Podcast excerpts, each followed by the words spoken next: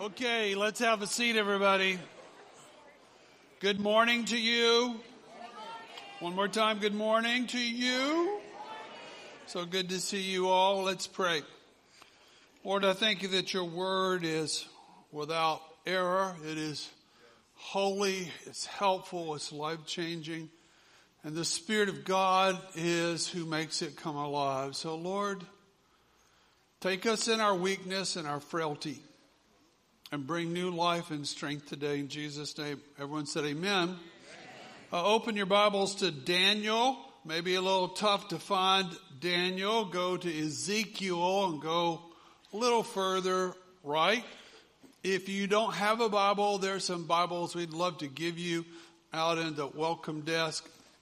And we're going back to a mini-series we started a couple of weeks ago on spiritual authority. This understanding changed my family's dynamics. It's been five decades ago. It took anger, criticism, uh, rebellion out of our family and brought a working together and a peace and an appreciation like nothing else. And so we're going to study this issue of authority. And I'll go back a little bit and give a little background.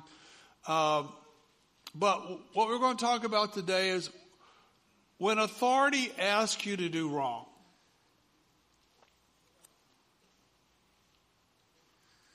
You have an eighteen-year-old friend at a local high school, and he's a Christian young man. He feels called to the mission field. And he plans to join a mission agency early in the spring next year. The only problem, his parents, who are not Christians, are dead set against it. How would you counsel him? Another scenario. Young Christian girl is in love. She's twenty and she's in love with a young man who seems to have high character and good standards and good work ethic. And she wants to marry this young man, but he is a nominal Christian at best. He doesn't understand the kingdom of God. And mom and dad are have a caution or a check about saying, sweetheart, please marry this guy. What do you do? You're at work. And your supervisor asks you to start a new project. But he asks you to do things without integrity. He asks you to fudge the numbers. He's asking you to pad the books to make this operation look a lot better. And he's actually threatened you that if you do not do what he asks you to do, that he's going to fire you and ruin your name. What do you do? Well, today we want to talk about that because all of us are going to be placed in difficult circumstances. And the young man Daniel, who had been kidnapped with thousands of other Jews from Israel and taken to Babylon as slaves and servants, he is faced with his three Hebrew friends with a very tough dilemma. And you think you have things tough? Read this with me, okay? I'm out of... Uh, English Standard Version, Daniel chapter one, verse number nine. Everybody got your Bibles? Let's see if you got your Bibles somewhere, somewhere. Excellent. But Daniel resolved that he would not defile himself with the king's food or with the wine that he drank. Now, this could have been pork, and no Jewish young man would eat pork, or it could have been other kinds of food that were offered in sacrifices to these Babylonian gods. Even the wine could have been offered as a drink offering to Babylonian gods. And he asked the chief of the eunuchs to allow him not to do this, not to defile himself. And God gave Daniel favor, everyone say favor, and compassion in the sight of the chief of the eunuchs. And the chief of the eunuchs said to Daniel, Oh, uh, you're getting me in trouble. I fear my lord the king who assigned your food and your drink.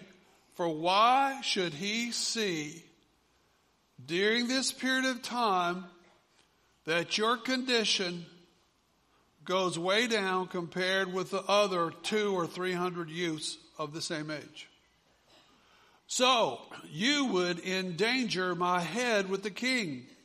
And Daniel said to the steward, whom the chief of the eunuchs had assigned over Daniel, Hananiah, Mishael, and Azariah, here's what I'm going to ask to do. I'm making an appeal. Test the servants for ten days. Let us be given vegetables, or it could be, let us be given onion rings and cheeseburgers. No. Vegetables to eat and water to drink. Then let our appearance and the appearance of the youth who eat the king's food be observed by you. And then deal with your servants according to what you see. So this official listened to them in the matter and granted them ten days. At the end of the ten days, it was seen that they were better, everyone say better, better in appearance, fatter in flesh than all the youths who ate the king's food. So the steward took away their food and the wine that they were to drink and gave them vegetables. As for these four youths, God gave them. Now, God always writes the last chapter. When it looks really bad today, get God involved. And he can make it completely different in a short time. And the four youths, God gave them learning and skill and all the literature and wisdom. Daniel had understanding in all visions and dreams. At the end of the time, when the king had commanded that they should be brought in, the chief of the eunuchs brought them in before Nebuchadnezzar. Nebuchadnezzar might have been the greatest king who ever lived. And the king spoke with them. And among all of them, there was found none like Daniel, Hananiah, Mishael, and Azariah. Therefore they stood before the king. In every matter of wisdom and understanding, which the king inquired of them, look at this. He found they were a little better. Is that what it says? They were ten times better than all the magicians, enchanters, and all that was in the kingdom. And Daniel served a long time, up until the first year of the reign of Cyrus the Great. Now, I just want to give you a quick review of what we talked about, I guess, three and two weeks ago, about biblical authority. All of us, everyone say all of us, are under authority. Whether you realize it or not, you today are under somebody's authority, because authority is God's idea. Chapter thirteen, verse one, starts off with this. Let every person, and every person means every person, be subject to the governing authorities. That is God's heart for us. Now, I suggest if you don't take notes normally, you should take notes today, because you're probably going to be put in one of these difficult situations, and you're going to go, now, what, what were they talking about? What, what should I do when I get this pressure from my boss or my family members? Next, the scripture says he establishes all authority. Say this first with me, please. There is no authority except from God, and those which exist are established by God. Now you say, well, Steve, that just seems outlandish. Well, it does. When you think about all the dictators and the cruel rulers and the people that murdered millions of people, and I added this little sidebar here. Sometimes when God sees his people are unholy and rebellious, he will give them what they deserve: a wicked ruler. Somebody asked me a couple weeks ago, Steve, are all, if it, does this mean that God is pleased with all elections? And I, I said, absolutely not. I wouldn't doubt if he's not displeased with most elections. Christians, do not vote. Christians do not run for office. Christians do not get on school boards. Christians sit out all the things that wicked people sometimes get involved in, and we get in this horrible place we're in, and we want to blame God. God's looking to us to represent him well in the marketplace and every place.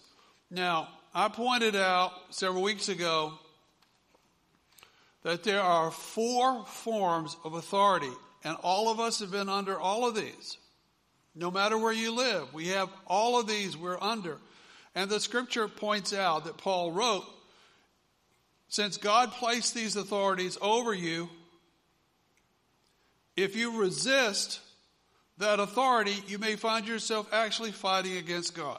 Here you are, a prize quarterback on a high school team, and you cannot stand the coach, and you complain about him, you whine about him, and you actually do everything to undermine him, and you actually choose to quit the team when God may be the very one that placed him there. Because he knew you had to have attitude changes if you were going to be successful. And he gave you a very difficult man to be over you. So here are the four. The first one is family. Everyone say family. And then we have church. Everyone say church. Then we have government. Say that, please. And then we have employment. So there's always somebody over us. And that's not a bad thing. Paul goes on to say they are ministers of God. Say that, please. They are ministers of God and actually ministers of good for us.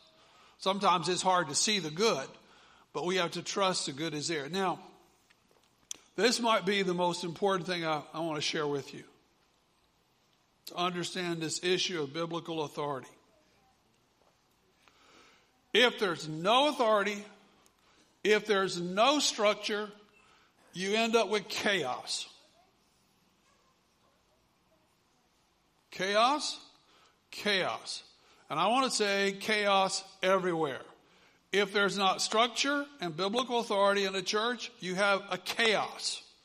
If there's not authority and structure in a marriage, you have chaos. If there's not uh, structure and authority in a home, you end up with children who never learn to grow up and be responsible. It's the same way with any company. The best companies are the companies that have structure and the companies that have authority. They're the ones that make money. Now, point number three. Paul pointed out to us that the key to obeying authority is we have to do it as unto the Lord, which means we do it for Christ's sake. We are believers, and my attitude in my home, my attitude at work, my attitude at school, I ought to have the best attitude of anybody because I love Jesus. And here we see Joseph in the prison of Egypt. And for seventeen years, he's the most arrogant guy on the face of the earth. I mean, he has these dreams, and he interprets these dreams, and he tells his twelve brothers, and he tells his mom and dad, hey, the Lord spoke to me, and guess what? All of you are going to be serving me one day. Isn't that great? And mom and dad, I saw you in a dream. Mom was the moon, and dad was the sun, and my brothers were all these stars, and all of you were bowing down to me. Isn't that great? Uh, they didn't think so. That's how you, that's how you get on a slow train to Egypt. So to get the arrogance out of the gifted young man, God had to put him under pressure, which is an Egyptian prison, for thirteen years. And he learned to be a servant instead of being a ruler. Well, Steve, what's the key? I want to learn to separate two things. The personality of my boss or my husband or my parents from the position God put them in. I want to honor the position even when it's hard to respond to the personality. Does that make sense? Now, are you are you still here? Did any of you run away? Are you still here? Okay, thank you, thank you, thank you. So, God has a plan through authority. And often God uses authority to put pressure on us, because the pressure is what actually shapes us into the image of Christ. And he wants to use the authority over us to guide us. Now, here's the strangest thing. I learned this in my early twenties, and I'd always been rebellious toward my parents. My dad was a hard, tough guy, and my brethren always bristled under his leadership. And when my brother and I learned this, that God gave, gave us that man and gave us that woman to raise us, despite their faults, my job was to honor them. My job was to respect them. And it's interesting, over the next five or six years, until my dad died, until my mother died, when I would go to my parents in their fifties and sixties and say, I'm thinking about buying a house. I'm thinking about starting a business. I'm thinking about marrying this person. I'm thinking about doing this in ministry. They never led me wrong one time. As I told you, I came to this church because my dad told me, Steve, it's time to get out of that denomination and serve Jesus some other place. Amen. And he loved this church, and he loved you guys. That helped me, my dad's counsel. I, I want to say this to you teenagers and even people in college and you middle schoolers. Three times. How many times? My father, specifically when I asked for his counsel and advice, I purposely went against what he told me, just to test God and to see if this worked. All three times, I made huge mistakes. And this is a relationship that brought our family together. Authority is there to protect us. And authority is there to discipline you. Now, uh, writer of Hebrews says, our fathers disciplined us for our good, but our heavenly Father still disciplines us for our good. And the scripture says, everybody the Father loves, he will discipline you all your life. And that's good. I'd rather be disciplined by my heavenly Father and those in authority over me than to keep making the same mistakes over and over and over again. So I want to ask you, will you let God, and will you let others speak into your life and bring you discipline? If you're willing to do that, hold your hand up. Excellent. I remember I was doing youth ministry in South Carolina as a volunteer, and I had a partner. He was a high school basketball and baseball coach, and we'd played sports together for many years. I did the teaching. He did, Hal did all the fun things. And we got parents to help us. It was a wonderful ministry. And one day, Hal said, I need to talk to you. I said, great, let's talk. So I sat in his pickup truck, and he turned and looked at me and said, I need to tell you something. You are really good with two groups of people. I'm starting to feel good about myself. You're really good with lost people. Lost people know that you love them. You're good at sharing the gospel. They know you care. They receive Christ. You really have a sweet spot and a gift for that. And then he said, you're good with another group. You're good with people that really are sold out to Jesus and love him one hundred percent. You're great with those people. You just stink with everybody else. The eighty percent in the middle, you're horrible with, and you got to change. You burn people. You are self-righteous. You are caustic and you roll your eyes if someone's not on fire for Jesus, and you expect everybody to be where you are and to be on as committed as you are, and Steve, it's never going to happen. And you're hurting the work because of your stupid attitude. Will you change? That was hurtful. But I needed to be disciplined and hear that. Now, the Lord Jesus in Capernaum, where his headquarters was for three years, he's entering this small fishing village, and there's a Roman garrison there. And this centurion, which means he's got a hundred soldiers underneath him. He could be from Germany, could be from France, could be from Italy. He's not a Jew, and he's not from Israel. And so this centurion comes up to Jesus and said, Jesus, can you help me? My favorite servant, who just keeps everything working like clockwork, that I love with all my heart, he's on his deathbed. And he's not going to live for very long. And Jesus just said, I'll come to your house and I'll heal him. And the centurion said this, you don't have to come to my house. I know who you are. I am a man under the authority of others. And I have people under me. If I say to this one, go, I say to this one, come, they just obey me. And I understand how things work in this kingdom.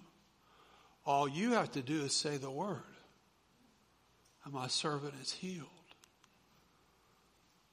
And that's what Jesus did. Are you under authority? Do you listen to people above you? Are you rebellious? Do you argue? Can do people look at you and go, there's no need for me to tell him anything. He's not going to listen. Your wife can't even speak into your life. Well, how would I know if I'm under authority? The respect you show people, your attitude around people, the fact that you're willing to help people shows if you're a man or a woman under authority. And when Jesus heard the professional military guy's response, he turned to his Jewish boys and said, did you hear that? Did you hear that? I have never seen an Israelite in the whole nation that understands what this man does. And he doesn't even have the scriptures. See, God wants us to make sure we always show respect to people above us, to people under us, and people beside us. And we give honor, Paul said, to who honor is due. Now, here's the punchline. Are you ready? Are you ready? I'm sorry. Are you ready? Yes. Why, Steve? Why show respect? Why show honor? Because nothing works without it. Your marriage is not going to work. Your family's not going to work. Your company's not going to work. Your ministry's not going to work until you do this. And it's up to you to do it. You lead by example. And everybody wants to be respected. Everybody wants love. Everybody wants to be helped. But you will never get it until you give it.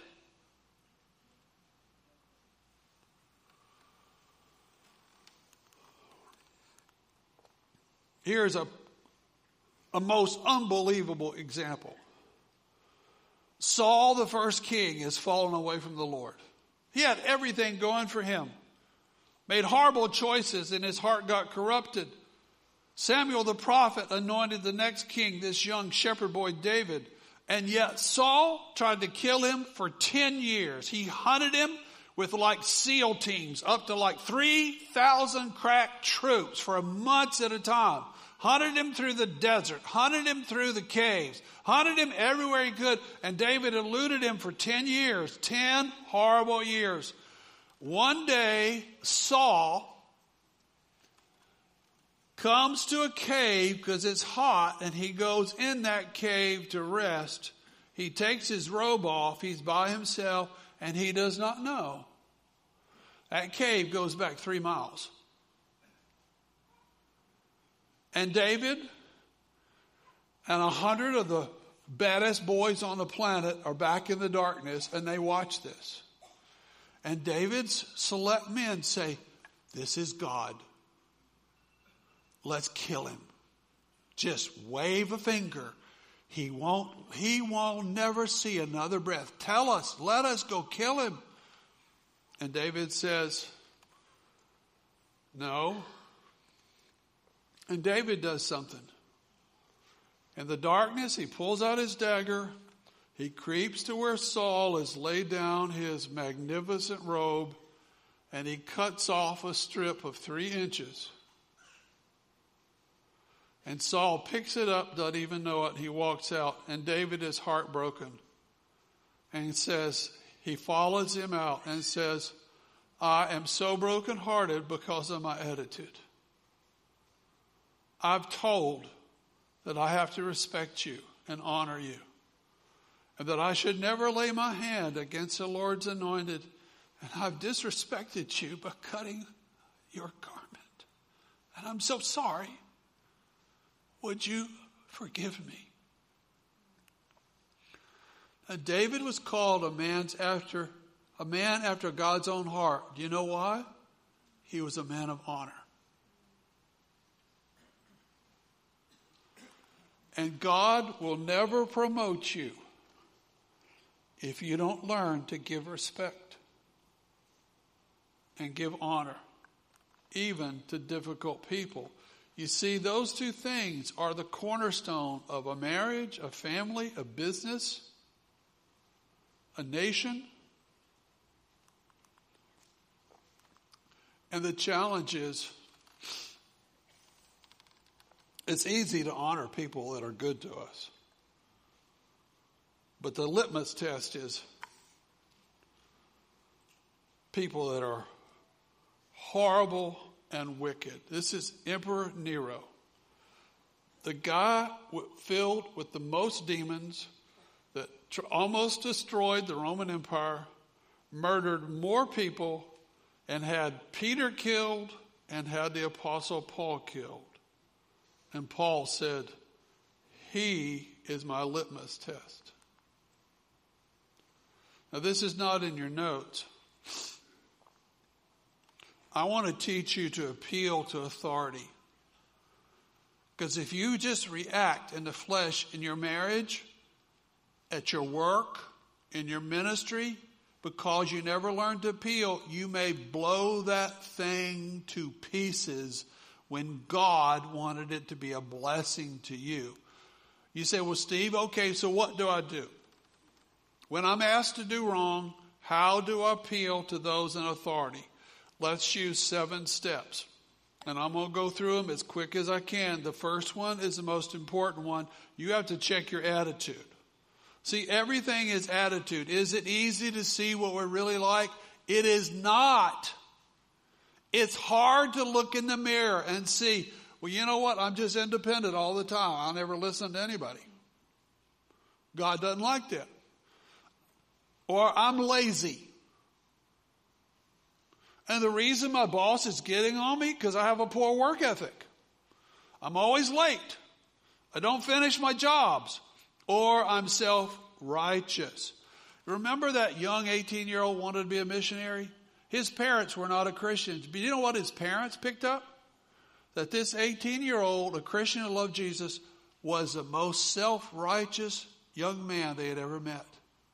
He was so judgmental. He was so critical. And they thought, man, if he's this bad now, what's he going to be like when he's in the ministry?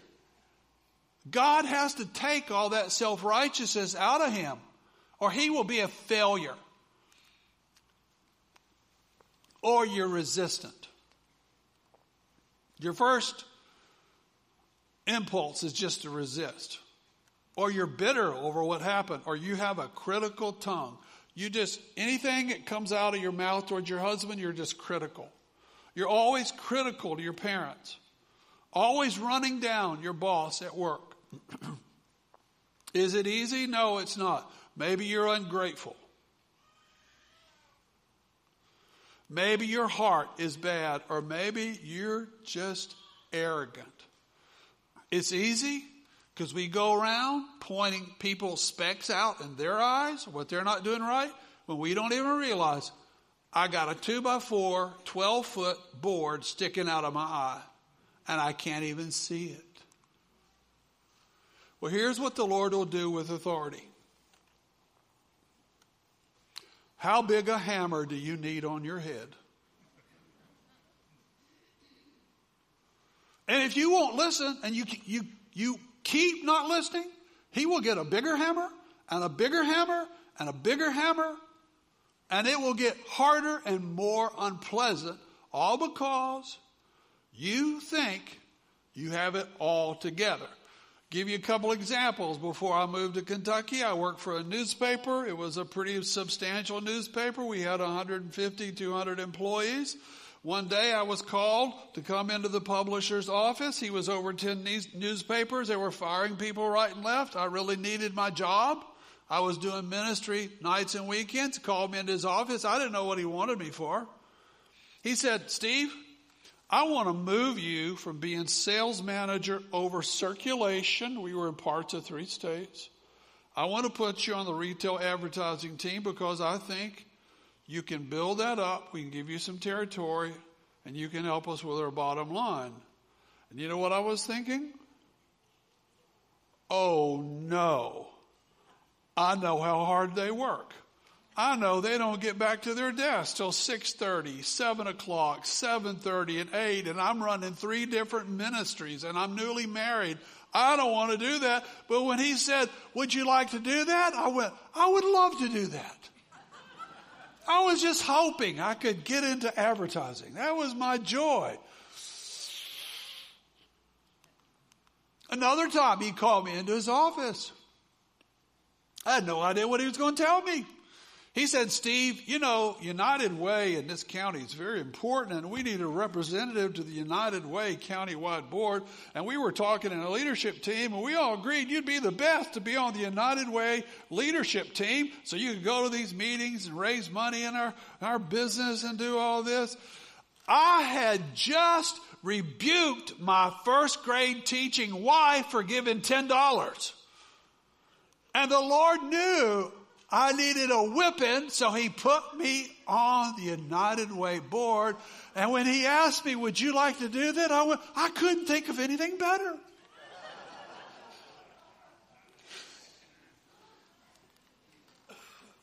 So when you realize your attitude is bad, you got to clear your conscience. Everyone say, clear your conscience.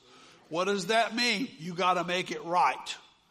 Make it right with who? Make it right with God first. And then the people you have demeaned, the people you've run over, the people you embarrassed, you need to go to them and say, you know what, I was really cruel to you, and I should not have been that way. And I want, I want you to ask, can I ask you to forgive me? Because I'm going to work hard to never treat you that way. And then you got to correct your attitude. You can't just apologize and keep doing the same stupid stuff. Then I would suggest you find out what your boss's wishes are. Sometimes I see people getting divorced and their wife only wants one thing, and they're separated, and he doesn't even know what the one thing is. Just do one thing. That's all you need. In this case, my boss wanted two things. He wanted me to go to retail, and I went, yes, sir, I'd love to go to retail. And he wanted me to sit sit on a United Way committee, and I went, that is the greatest thing I've ever heard. Let me be on the United Way committee. C, learn deference. Everyone say deference. Maybe you've never heard that word. It's a powerful Christian word. What does it mean? It means I'm going to limit my freedom in order to help you. Paul said, you know, all you guys in Corinth, you go to these marketplaces and you can buy the best cuts of meat, but it's been offered to demons. And then you take it to the church potluck and you freak everybody out. Maybe you can eat it. It's okay for you, but you may mess somebody else's life up. So if I'm going to mess somebody else's life, I'm not going to do it. I told you guys weeks ago, the Lord asked me to give up drinking alcohol. One is because I had an addictive personality and I was working with young people. And if I was going to mess people's life up, maybe I could do it, but I'd mess their life up. I wasn't going to do it anymore. I choose to submit myself and humble myself so my wife can get what she needs. That's deference. D, ask for forgiveness.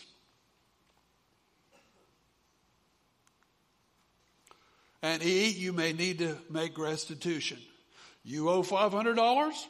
You promised you would pay the five hundred dollars. It's been two years. You never have paid the five hundred dollars. Make the restitution.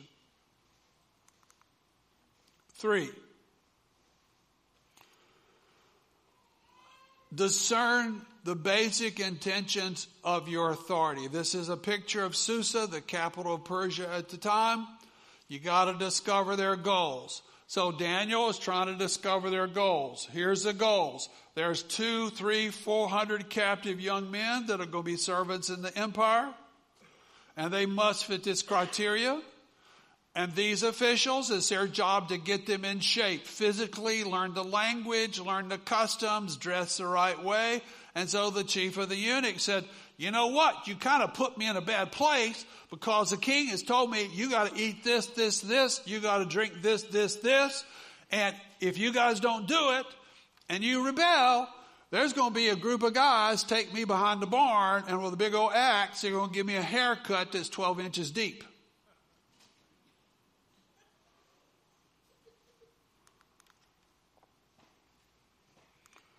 Asking those in authority over you, can you tell me what I'm missing? What are my blind spots? How am I rubbing people the wrong way in the company? And at the same time, you're praying, saying, Lord, I want to be the best servant. I, I need this job. I want to be an addition, not a subtraction. So help me. And design the creative alternative. The creative alternative that God gave Daniel. He said, okay, okay, let's do this. Give me ten days. Let us eat just vegetables and let us eat water. Test us at the end of ten days compared to the other four hundred. If we don't measure up, we will eat what you've given us to eat. That way you remove a resistant spirit. If you go to those in authority and you're still bristling, it ain't going to work. You have to stop resisting. And it's not a bad idea to put your feet in your authority's shoes to see how they feel.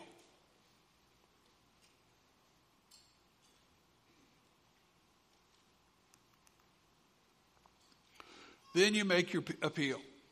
You lay out your case. Who is this right here? This is Queen Esther. And when I say make your appeal, do it in person. None of this stupid text business. None of this Facebook. None of this email. None of this letter. Don't you even dare call them. You call them and make an appointment. You go to their office. You sit down with them. Now here, Esther is in a real jam because stuff has happened in the empire that in about a month, every Jew in twenty-seven provinces of Persia will be executed. And the king, Ahasuerus, doesn't even know his own beautiful wife is a Jew. And her cousin who has raised her, Mordecai, says, honey, God put you in this position for such a time as this to save us. Well, I'm afraid because I cannot go to the throne room without being called. If I go to the throne room without being called, the law in effect is whoever enters the throne room without being called is executed immediately. If he doesn't hold out his his scepter, I'll be dead. And Mordecai says, if you don't go, you're going to be dead anyway. And all of us. And she said, I'll do it. And if I die, I die. And God used her. Here is Nehemiah talking to another Persian king, Artaxerxes the First. Say that difficult name, please. Artaxerxes the First, to rebuild Jerusalem. He fasts three days. He makes sure he has his appeal. He's got it down. He makes the appeal. It touches a king's heart. And we he rebuilds Jerusalem. Without that, there never would have been a Jewish people. Here's another example. David and his men have protected this estate of Nabal for maybe two years. Not charged him a cent. Big festival. David sends emissaries. Can you give us some food? Can you give us some things to eat? Because we're living off the land. And he insults those emissaries. David gets so hot. He gets four hundred of his men. They strap on their swords. And David says, I swear, by the time it's down the next day, there will not be a person living on that estate. And this godly woman, Abigail, hears what her husband did to David and his men, and she acts, and she makes an appeal. And her appeal saves a lot of people's lives. Explain your convictions without condemnation. Is there a way I can get off on Sundays to go to church? Can I work extra hours? Can I work second shift? Can you do something to help me so I can go to church? Be a learner, not a know-it-all. Be a servant, not somebody demanding, and then give the alternative option.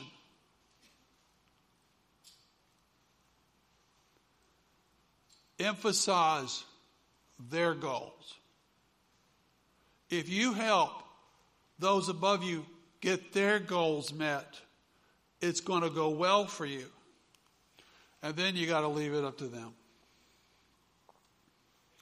Whatever happens, happens. I have done my part. Give God time to work. You know, there's a proverb, verse one of chapter twenty-one. Pay attention. The heart of the king is in the hand of the Lord, like the rivers, and he can turn them any way he chooses. Now, when you put the appeal in his court, he's probably going to get pressure from above him. And if he gets pressure, he's going to push that pressure down to you. Don't run from the pressure. Welcome the pressure. You say, Steve, that's the stupidest thing I've heard you say in a long time. Thank you. I do my best.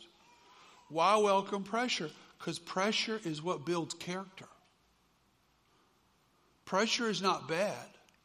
Here is a Bible verse that some of you desperately need to memorize because you're under pressure right now. Romans five, three through five.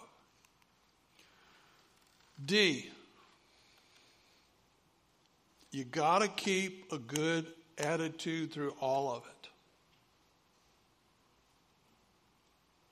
You serve the Lord. It's going to work out. Well, Steve, what if it doesn't work out? Point number seven. There's a time you have to suffer for not doing wrong. There are hundreds and hundreds of thousands of Christians in prison today because they love Jesus. And they're paying a horrible price. Probably more people will die for the gospel this year than ever in history. At times, a Christian may have to leave their family or leave Jesus. I was in a Muslim country a number of years ago, and I was way out in the jungle, and I was meeting hundreds of former Muslims who are now Christians, and my friend had like nine safe camps because their families were going to kill them for turning to Jesus. And my friend gave them a place to run and hide at. There comes a time in our country when we may have to proclaim the gospel or let the government shut us up. And out of the twelve disciples, apostles, eleven of them were martyrs. They paid the price. And Peter said, you know, whether it's right in your eyes or our eyes to not preach, we're going to obey God. And we'll just let the chips fall where they lie. And the last one, there may come a time to die. Worship team, would you come out, please? Rather than deny the Lord Jesus. I want to tell you a story that maybe will encourage you. I've been a Christian one year. I was at Clemson University, and the Lord called me, wanted me to be in a school that had a communications department, and this place, Oral Roberts in Tulsa, had one. I wrote off for a catalog. They sent me an invitation to come out and visit. I went out to visit, and while I was visiting there, a weird thing happened. I was out praying one night, and the Holy Spirit spoke to me and said, Steve, this is where I want you for the next three years. It was the best three years of my life. But I had a problem. I went and told my strong-willed dad that I was planning on transferring to Oral Roberts University. Man, we farmed. My dad owned several businesses, and my brother and I worked for him. Our family had never really been away from that part of South Carolina, and my dad was against it. He said, Steve, I know you become a Christian, but there are Christian schools around here. Why, why do you have to go a thousand miles away? And it's too expensive. He gave me all these reasons why not to go. I just said, Dad, I just feel like that's where I want to go. He just said, I'm against you going. And I'm not going to help you. I'm not going to support you. I was in a dilemma.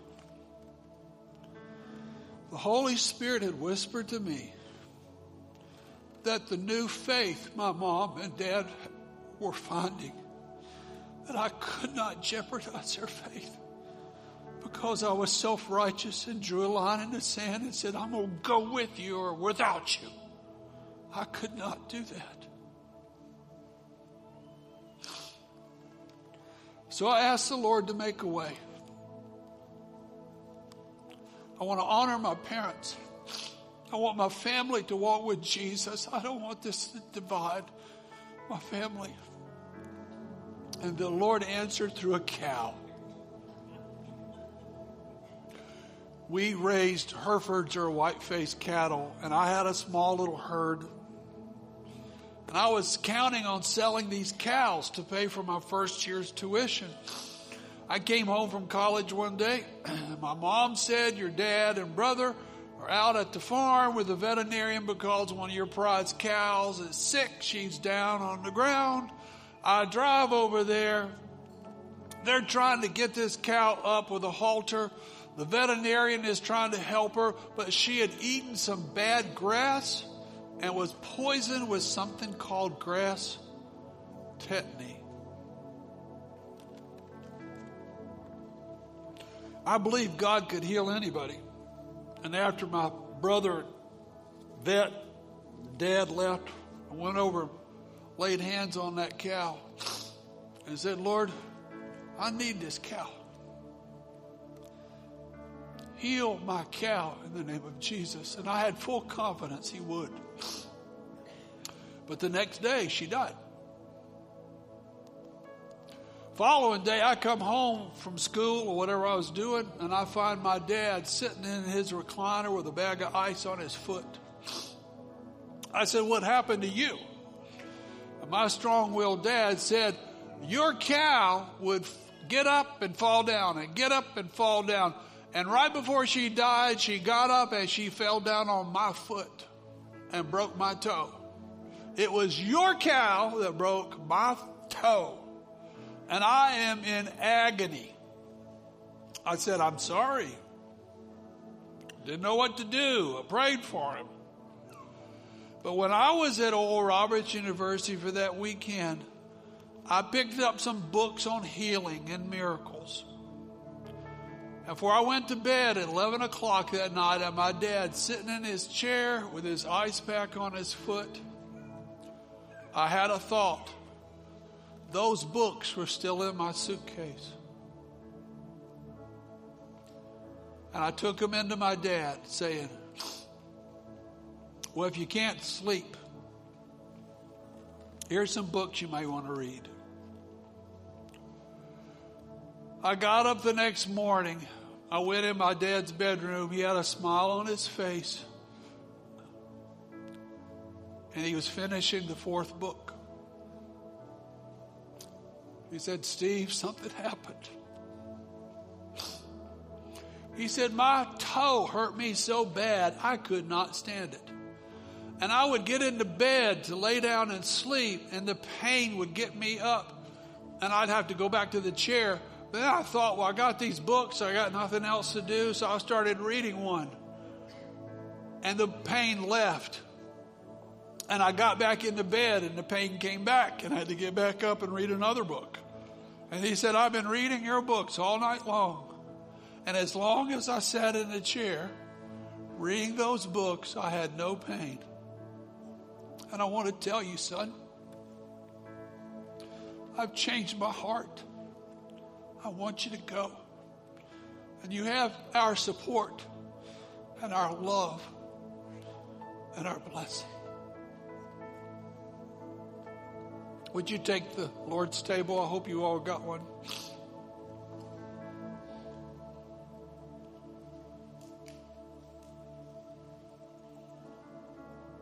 This is not a religious ceremony. It's not something that just Christians do. This is a celebration. This is a recommitment that we believe in our God Almighty who can keep us through everything. And if you're if you're following Christ, would you take the bread and put it in your hand and hold it up and just say, Lord, your body was broken for me so I could find healing and blessing and wholeness. And I take and eat right now.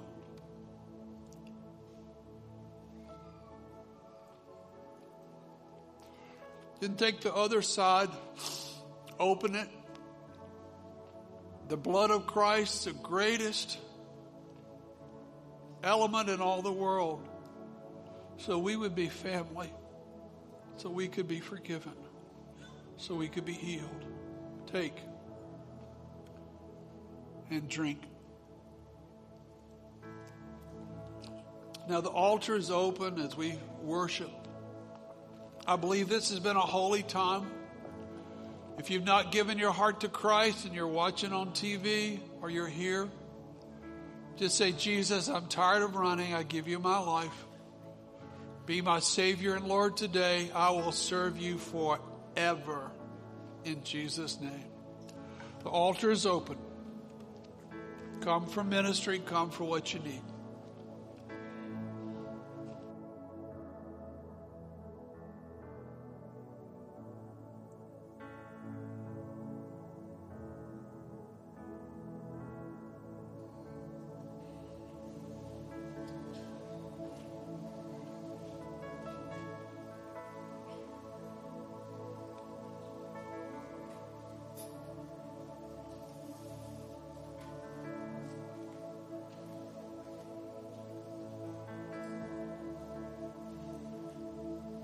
Would you all stand as you're able to worship? We felt like we just wanted to sing scripture over everyone before we're dismissed today. And I wanted to invite you, as Pastor Steve was saying, if you feel like your family is needing extra prayer and you just want to release a prayer over your family, someone in your family needs to know the Lord or needs healing, this altar is open. and there's prayer team members that would love and be honored to pray with you. So let's just enter his presence together right now. Just continue in worship.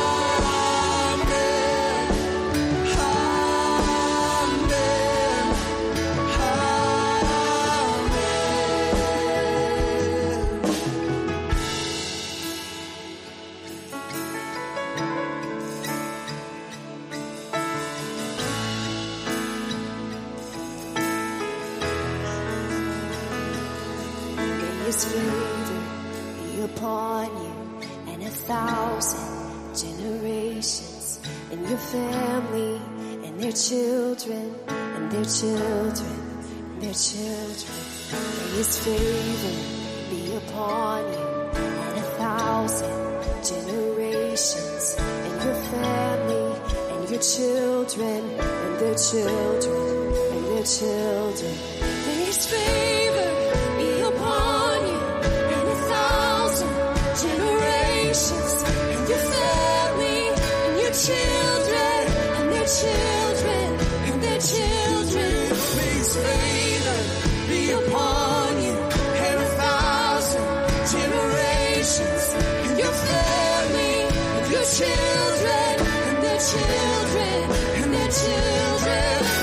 presence go before you.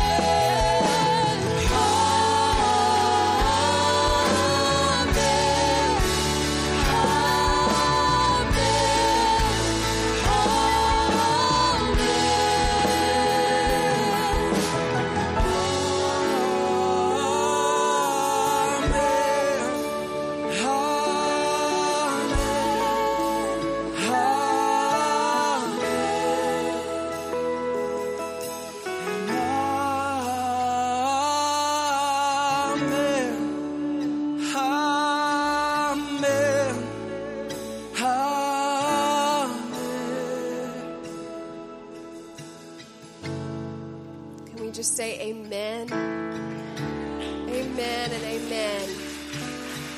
I just feel like the Lord is really singing that over us. He is for you. The last couple of days, it, the warfare has been really strong in my world, and I felt like the Lord kept saying, I am for you. I am for you, and I'm behind you, and I feel like He's saying that over you today. I am for you. He is exalted over every situation in your life. So, Lord, we thank you that you are victorious and that you reign, and we just give you every part of our lives. Thank you, Lord, that you are for us and you are with us. We thank you for that promise that you will never leave. And we love you. I pray that your presence would be with everyone in a mighty way this week, that we could go out and make you known. And we pray all this in Jesus' powerful name. Amen. Have a blessed day. Thank you for joining us online at Church of the Savior today. We hope you were encouraged to grow in your walk with Jesus. If you made a decision to follow Jesus for the first time today, please reach out to us. We would love to help you take your next steps. Please visit our website for information on upcoming events and how you can connect with the C O S family. There is also a prayer request form where you can let us know how we can pray for you. Thanks again for tuning in. Hope to see you next week.